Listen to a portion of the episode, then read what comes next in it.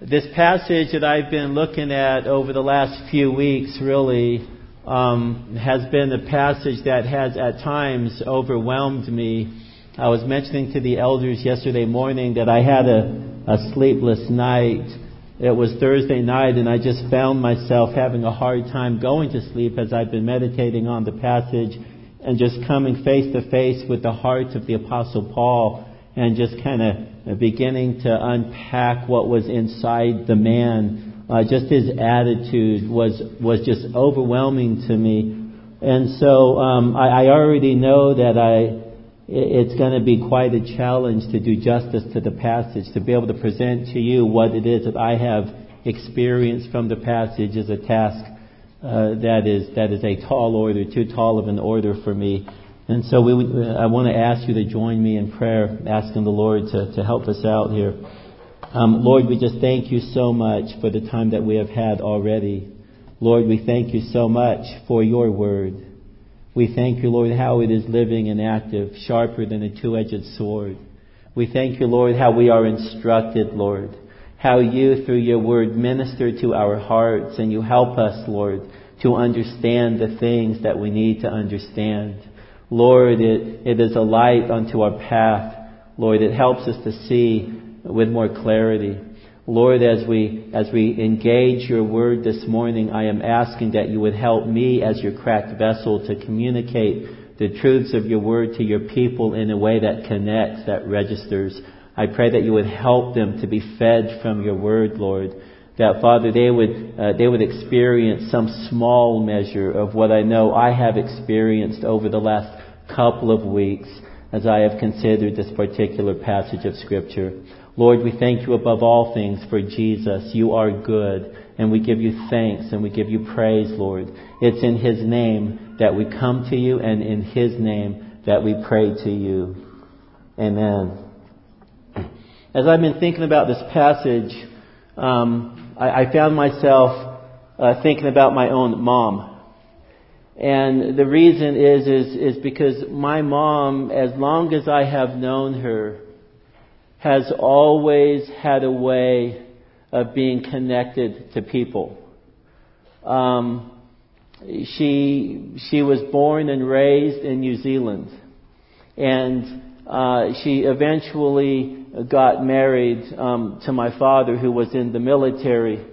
And they moved here to the United States. And I can remember um, ever since my youngest days, just the sense of relationship that my mom seemed to have with her with her friends from New Zealand. And I remember just kind of fast forwarding. I was about 15 years old, and um, my mom and my sister and I had taken a trip to New Zealand. And um, one of the things that she wanted to do is to to take a little bit of a detour to Australia, a little bit of a detour to Australia. And um, it, it, seemed, as I re- recall, to be very important to her to go there because there was a friend of hers named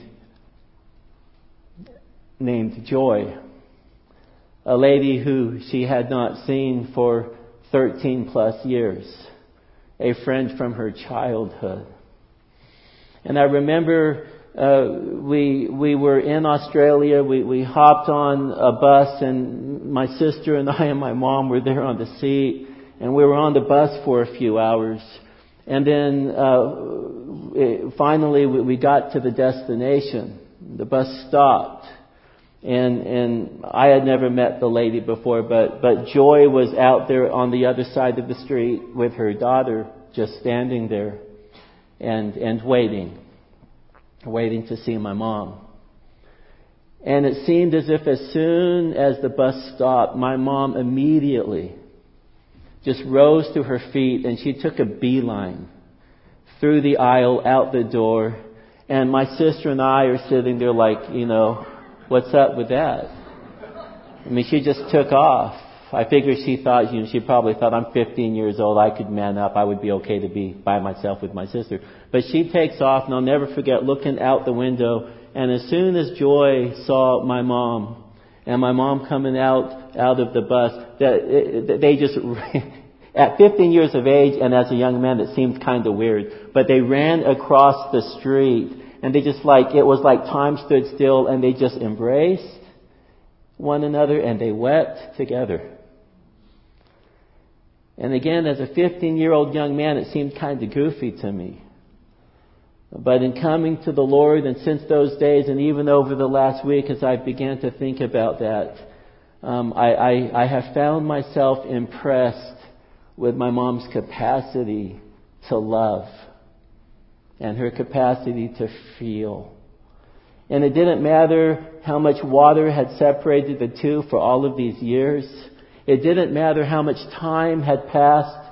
It didn't, it didn't matter that when my mom and Joy saw one another, it was as if no time had passed and no distance existed between the two of them. Just that sense of intimacy and relationship. In our passage today, we will catch a glimpse of the affection between Paul and the Philippians. He loved the Philippians. I cannot even begin to emphasize how much Paul cared for the Philippians. These were a people that were on his heart. He felt deeply in his affection for the Philippians. As we take a look at this passage, we are going to skim the surface of Paul's prayer for the Philippians. And as we skim the surface, we are not even going to cover the petition. The only thing that we will look at as we consider Paul's prayer, his regular ongoing prayers for the Philippians, uh, is we are going to consider his attitude. That's it. His attitude. If you would turn in your Bibles to Philippians chapter 1 verse 3. Philippians chapter 1 verse 3. As you are turning there, let me just say a few things by way of background information. We read about Paul's first visit to Philippi in Acts chapter 16. He came to Philippi on his second missionary journey. This would end up being the first church ever planted in Europe. And the apostle Paul was there in the room when God gave birth to this church. The apostle Paul essentially founded the church. He is the one who was there when God gave birth to this church at about 49 AD. And so God did uh, just a wonderful work. We won't get into the details now, but suffice it to say that God did a wonderful work in, in establishing this church, using Paul to plant the church.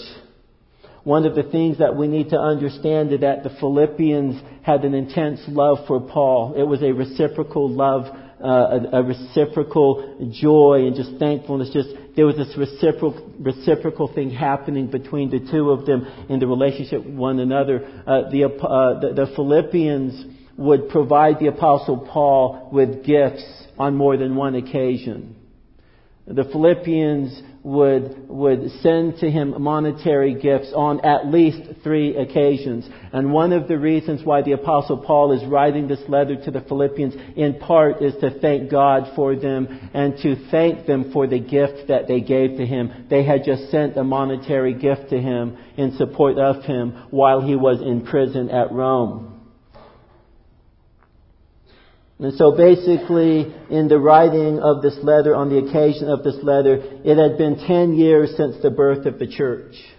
The apostle Paul had been able to see the Philippians a couple of times since the birth of the church. On his third missionary journey, he swept through Philippi at the beginning and then on the way back near the end of his missionary journey. So at least on three different occasions, he was there in Philippi. But here we are now on the occasion of the letter. As I said, it had been uh, maybe eight years since the planting of the church and a couple of visits later, about 800 miles away between Paul and, and, uh, and the Philippians. And he writes this letter. And I want to direct your attention to a part of the letter, Philippians chapter 1 verse 3. Listen to the word of God. He says, I thank my God in all of my remembrance of you, always offering prayer with joy in my every prayer for you all. In view of your participation in the gospel from the first day until now,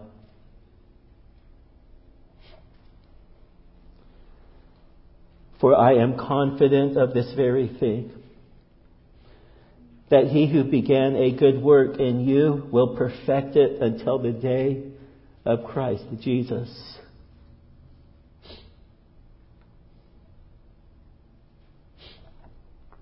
For it is only right for me to feel this way about you all because I have you in my heart. Since both in my imprisonment and in the defense and confirmation of the gospel, you all are partakers of grace with me.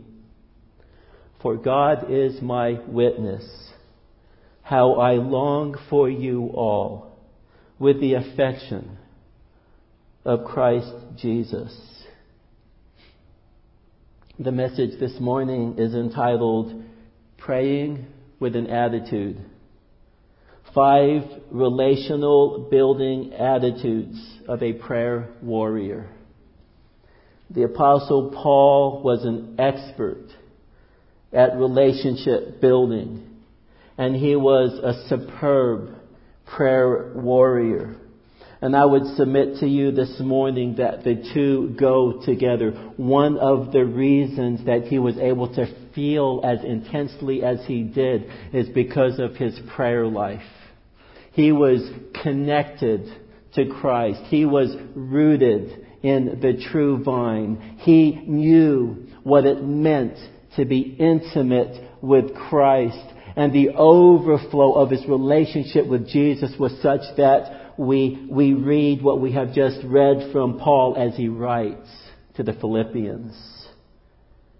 Praying with an attitude. Five relational building attitudes of a prayer warrior.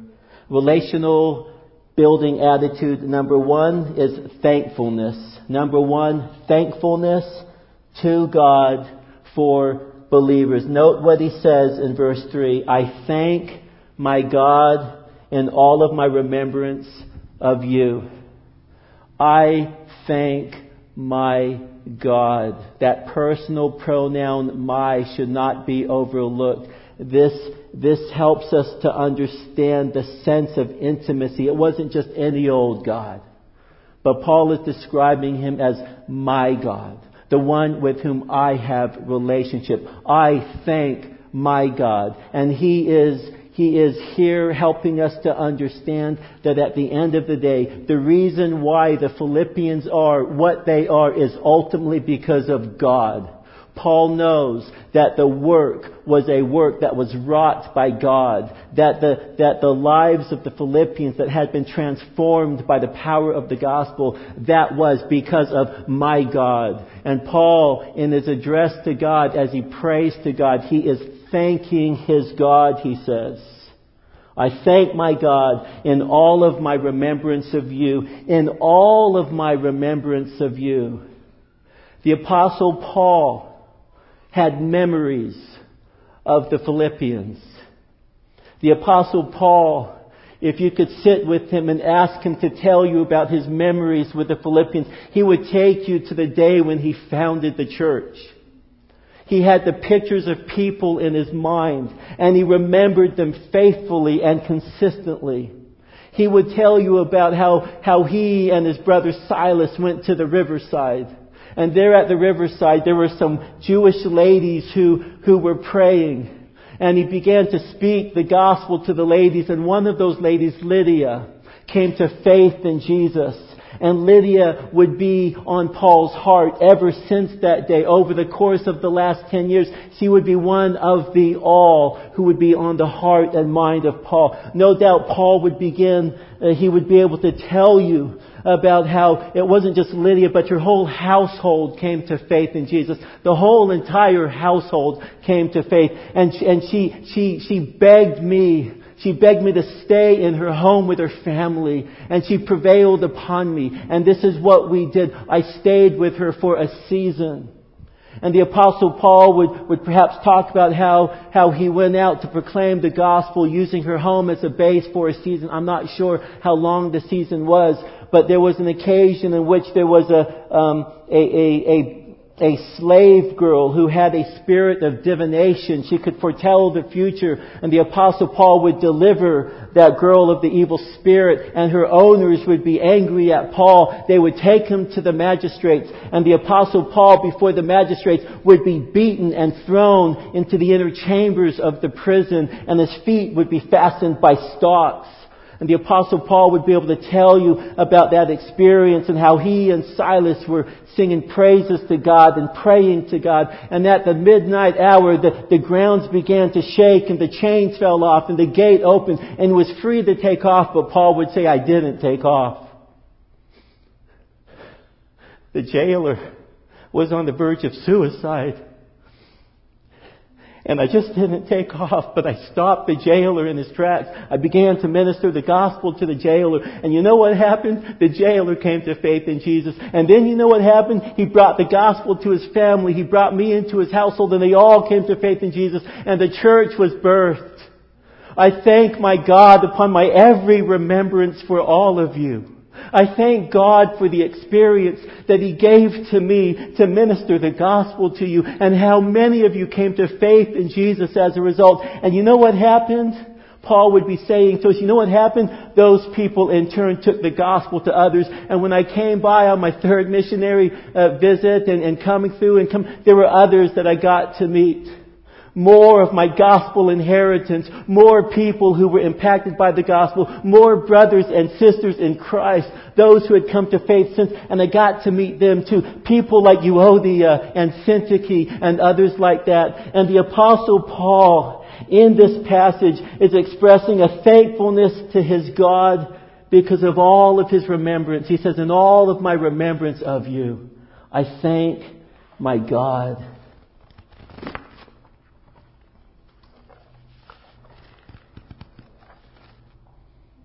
His thankfulness, no doubt, would have endeared him, as if he needed to endear himself to the Philippians anymore. If you're at Philippi, you receive this letter and you're reading through this. What a blessing. What a blessing.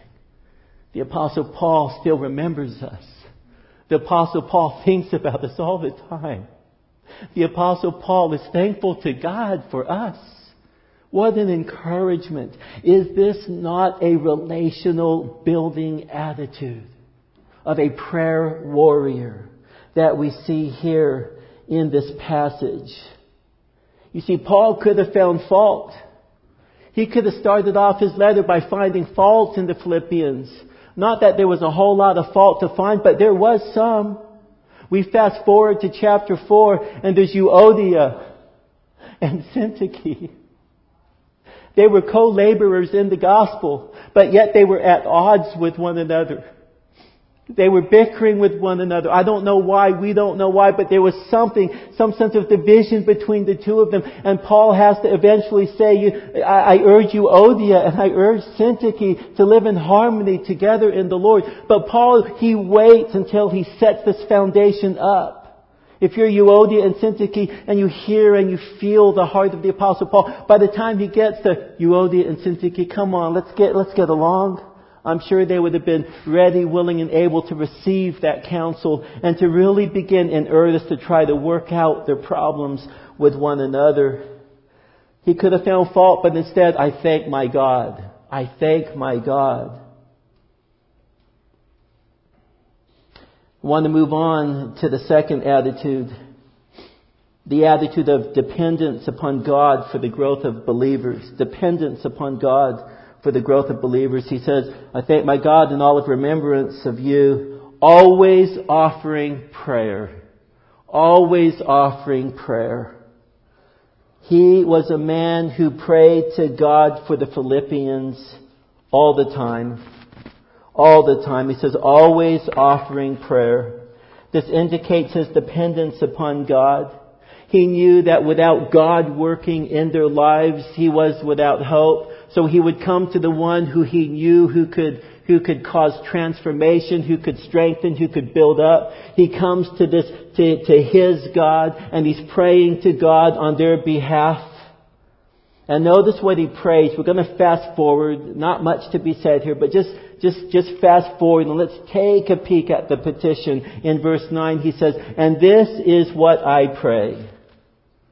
That your love may abound still more and more it's not that they weren't loving, they were loving. He commends them. Your love may abound still more and more in real knowledge and all discernment so that you may approve the things that are excellent. He's asking that God would give to them the wisdom to know how to choose between the good, the better, and the best, and that they would increasingly gain ground in their ability to choose the best all the time. He says, in order to be sincere and blameless until the day of Christ. The apostle Paul always had the day of Christ in mind. He saw people through the lens of the day when they would stand before the Lord Jesus Christ. And with that day in mind, he's exhorting and encouraging and he's coming alongside and he's pouring out his heart to the Philippians. This indicates, I believe, his belief and his trust in the Lord that the Lord would hear his prayers and that the Lord would answer this prayer in the affirmative. And again, what an encouragement to the Philippians to know that Paul, Paul is bringing us before God's mighty throne of grace and prayer. So here is a man who was thankful to God and he was dependent upon God and we're going to move on to number three. The third relational building attitude of a prayer warrior is joy. The attitude of joy. Joy over believers because of their commitment to the gospel. And, and again, track with me and please note, he says, I thank my God in all my remembrance of you, always offering prayer with joy. With joy in my every prayer for you all in view of your participation in the gospel from the first day until no, until now. It is one thing to remember and to pray for people. It's another thing to do so with a heart that is filled with joy. And this is the heart of Paul. He is overflowing with joy, always offering prayer with joy and, and joy here in the Greek is in the prominent position, meaning, more literally, you can understand it as, with joy, offering prayer in my every prayer for you all. He puts that front and center in this phrase. He's emphasizing the joy part of the prayer. As I'm praying for you, I am able to do so with a heart that is filled with joy. To have joy is to feel and experience great happiness about something. And, and here we see Paul in every prayer for the Philippians overflowing with joy. They were a joy to him. The memory of them uh, did his heart good. He would be happy about the Philippians. They were a source of joy. And not just they, but, but please note, the passage clearly indicates Every single Philippian. Every single one of them. For you all, he says. Every single one of him. How in the world does a man have a heart that is so fat to where he is able in, in his uh, remembrance of every single one of them to give thanks to God for them. There had been a lot that had happened since the church was planted. Paul had been all over the place ministering the gospel to countless cities, pouring out his life uh, for the glory of God and the growth of the church and the advancement of the gospel. It, w- it would have been very easy for Paul to just forget these people, but he doesn't. And upon every remembrance of them, he remembers them with a heart that is filled with joy. He wants them to know that they are a source of joy. And if I am a Philippian, and if I know that the effect I have on the Apostle Paul is that his heart is fattened with, with thanksgiving and joy, I am encouraged to know that. What, what a blessing. What a blessing. Joy is a fruit of the Spirit, so this clearly indicates the man walking in the power of the Spirit. And brothers and sisters, this, this joy this is the first time we read of it in this epistle, but Paul is going to refer to joy. It is a major theme in the epistle. It is a major theme. Joy is referred to, uh, I'm not going to get into every single passage, but Philippians 1:8, Philippians 1:25, Philippians 2 2. Listen to Philippians 2:17. He says, "Even if I am being poured out as a drink offering upon the sacrifice and service of your faith, I rejoice. I rejoice, and I share my joy with you all." Philippians 2:18 immediately thereafter he says, "And you too, I urge you, rejoice in the same way and share your joy with me." He is hungry for the experience of gospel-rooted joy in relationship with one another, and we see this heart being being manifested in his prayer attitude as it is communicated here to the Philippians. We see joy referred to in Philippians 2:28 and then in Philippians 2.29 he says, uh, speaking of Epaphroditus, Epaphroditus was the man that he sent to them, giving to them this letter, wanting to express thanks to them. And he says to them, receive Epaphroditus in the Lord with all joy. Receive him with all joy. Philippians 3.1, rejoice in the Lord. Philippians 4.1, my beloved brethren, whom I long to see. We're going to see that word earlier in the epistle here in a few moments, but he says, whom I long to see. My joy and my crown. So stand firm in the Lord, my beloved. Uh, 4 4, rejoice in the Lord always. Again, I say rejoice. And here in the passage we're looking at, he doesn't waste any time before he's making a reference to joy. To joy. We're going to move on to the fourth attitude, confidence. Confidence in God to work in and through the lives of believers. He says in verse 6, For I am confident. I have absolutely no doubt whatsoever. I am, I am certain you can, uh, you know, we can take this one to the bank I am confident of this very thing. What are you confident about, Paul? That he who began a good work in you, this was a good work that he began, the one who began the good work will perfect it until the day of Christ Jesus. Note that his confidence is in God. And note that as he refers to God as the one who began the work, God began the work. And God will see to it, Philippians, that the work he began will be completed until the day of Christ Jesus. He did not save you to let go of you. He saved you to keep you and to guarantee that the day would come when you would stand before the Lord holy, righteous, and without blame. I am absolutely confident, Philippians, that God is not going to let you go. He's going to finish the work that He began. This is an absolute encouragement, not just to the Philippians, but by way of extension to us. This is an encouragement that those who belong to God, those who are chosen of God, those who come to the place in their life where they repent and believe and are converted, that when God justifies them, they can never lose their justified status. They just simply can't. They simply can't. There is no one or nothing that can separate them from the love of Christ. He who began the work, Philippians, He will complete that work. I am confident in Him to see to it that He will do such a thing. Praise the Lord. Praise the Lord. We can trust in Him. He is trustworthy and He is faithful.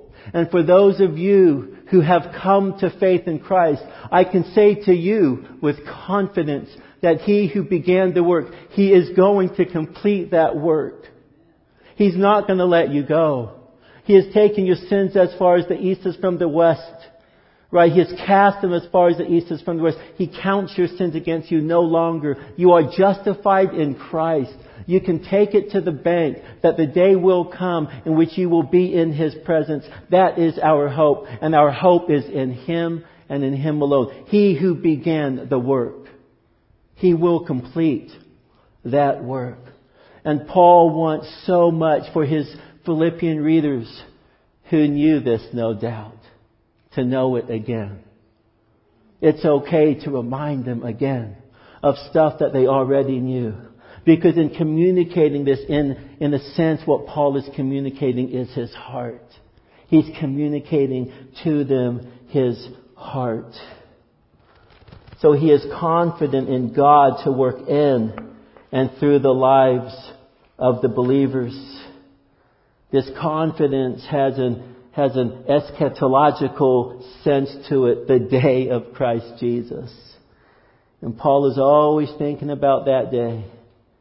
And he's always thinking about God's people in light of that day.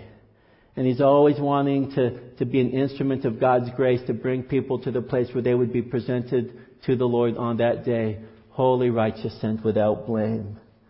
He refers to this day of Jesus in Philippians 1.10, in Philippians 2.10, 2.16, and 3.20.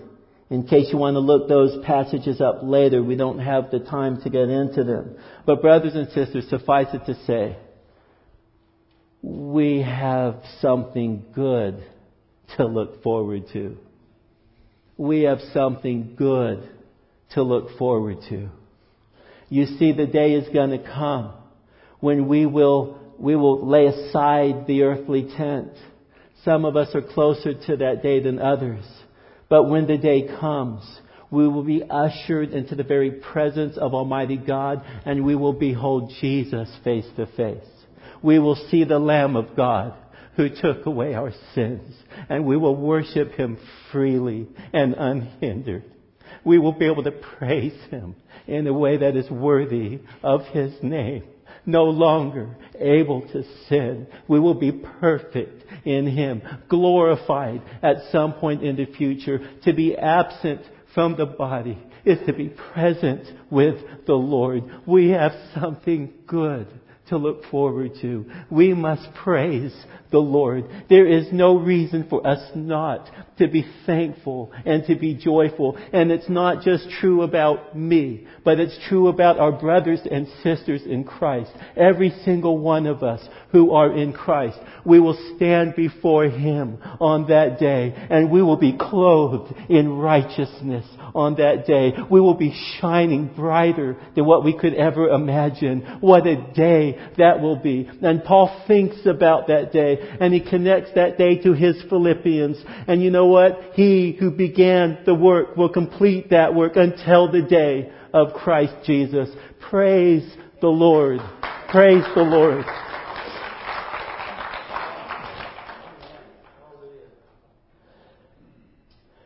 whenever I think of that day, as I've gotten older, and I'm not quite the old man that I'm becoming, but I feel like I'm getting there. I see that I'm getting there. But, but I think about those who have gone on before me. There's, there's people in my care group who have had to bid farewell in my own family. My wife and I, a little more than two years ago, we had to bid farewell. But the day is coming when we will see not just Christ, but those who were redeemed by Christ. I think about Elizabeth Myers and I look forward to seeing her. I think about Papa Tom I'm going to see him. We have a hope. We have a hope. We have every reason in the world to rejoice in Jesus. I think about what happened last week with Jordan. He almost had to bid farewell to his bride. But God was gracious and God raised her up. And you know what? Even had he taken her away, there would be a day when Jordan would see his bride again. And so at the end of the day, it is well. It is well with my soul. I believe Paul's his care and his concern, his thankfulness, his confidence, his joy over the Philippians is absolutely undeniable. I want to move to the fifth and the final attitude. Love for believers. Well, you've already said that. I, I know. But I think we're going to crescendo here. I think as we jump into verse 7, um, the emotional force with which the Apostle Paul is coming across is going to meet a high point that we haven't seen yet. Notice in verse 7, again, uh, the, the, fifth point is, is love for believers, but in verse 7 he says, For it is only right for me to feel this way, to feel what way. Everything that I have just communicated, this is the this that I'm talking about. And it is only right for me to feel this way thankful and confident and joyful. It is only right for me to feel this way about you all. To feel this way about you all because I have you in my heart. That's why I feel this way. Because God Himself has etched you in my heart. You are there. And I have every confidence because of the fact that you are etched in my heart of the things that I have said. And it is therefore only right to feel this way about you all, since both in my imprisonment, which is where he is right now, and in the defense and confirmation of the gospel, uh, speaking, I believe, of the times when he was completely free to just proclaim the gospel and to go as he pleased to build and to plant and to, and, and, and to start churches. But he says, in both my imprisonment, such as is now, and when I have had the freedom to proclaim Christ, says, you all are partakers of grace with me.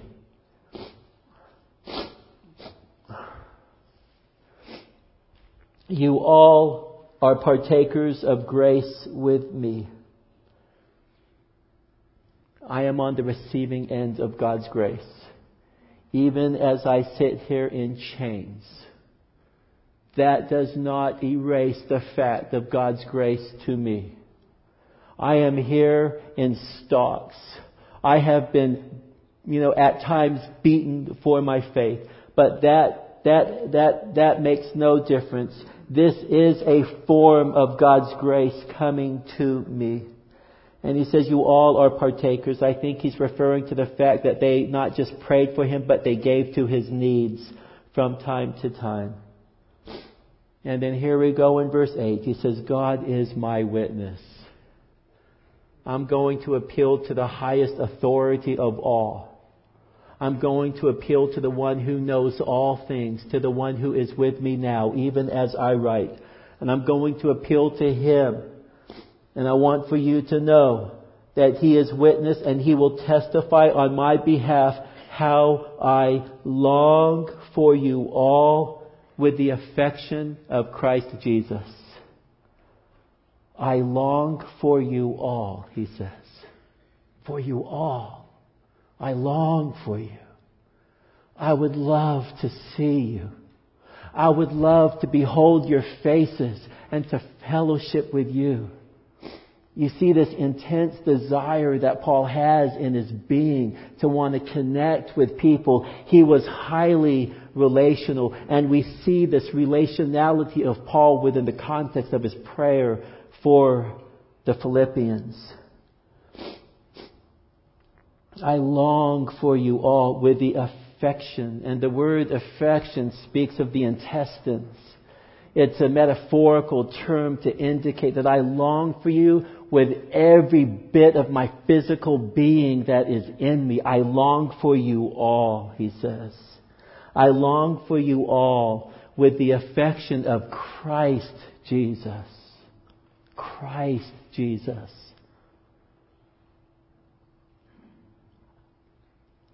Part of what troubled me Thursday night as I lay restless in my bed is this passage.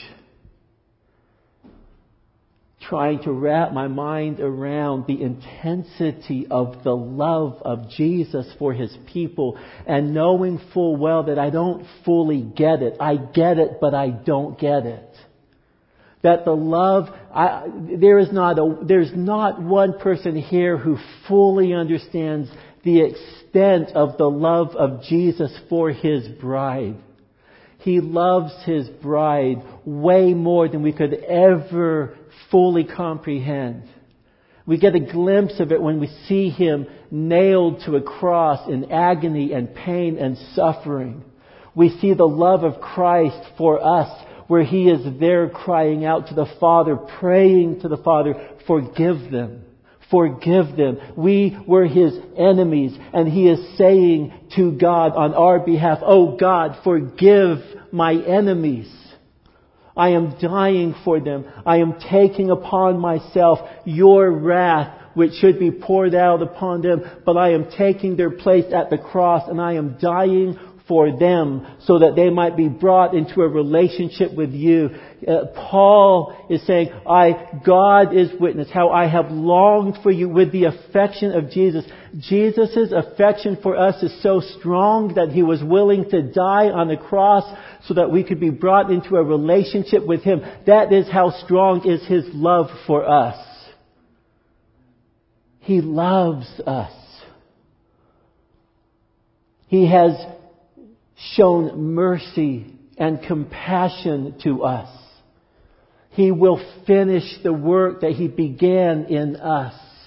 The compassion of Jesus for us is overwhelming. And Paul is, is so bold as to say, God is my witness, how I have longed for you with the affection of Jesus. This is not me.